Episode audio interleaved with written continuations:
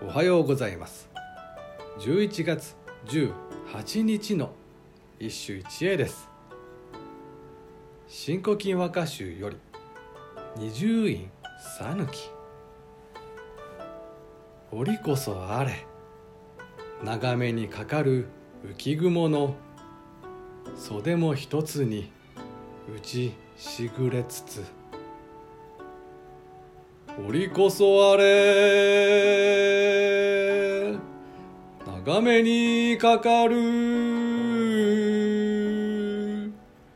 浮雲の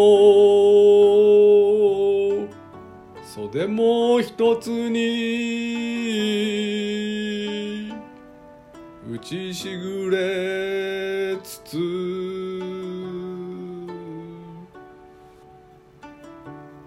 長めの雲が居座り続けて物思いにふける。私の袖もしぐれが降ったように濡れています。呼び人は二十院の讃岐あまり知られていないが源頼政の娘だ。歌であるがなぜゆえにしぐれは袖を濡らすのか。シージの最後たる季節がもたらす悲哀。落ち葉にうずもれて訪れなき恋の絶望。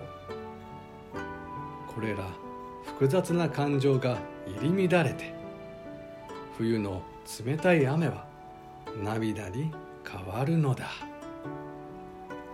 ところでこの讃岐は百人一首でも我が袖は潮いに見えぬ浮の石の人こそ知らね乾く間もなし。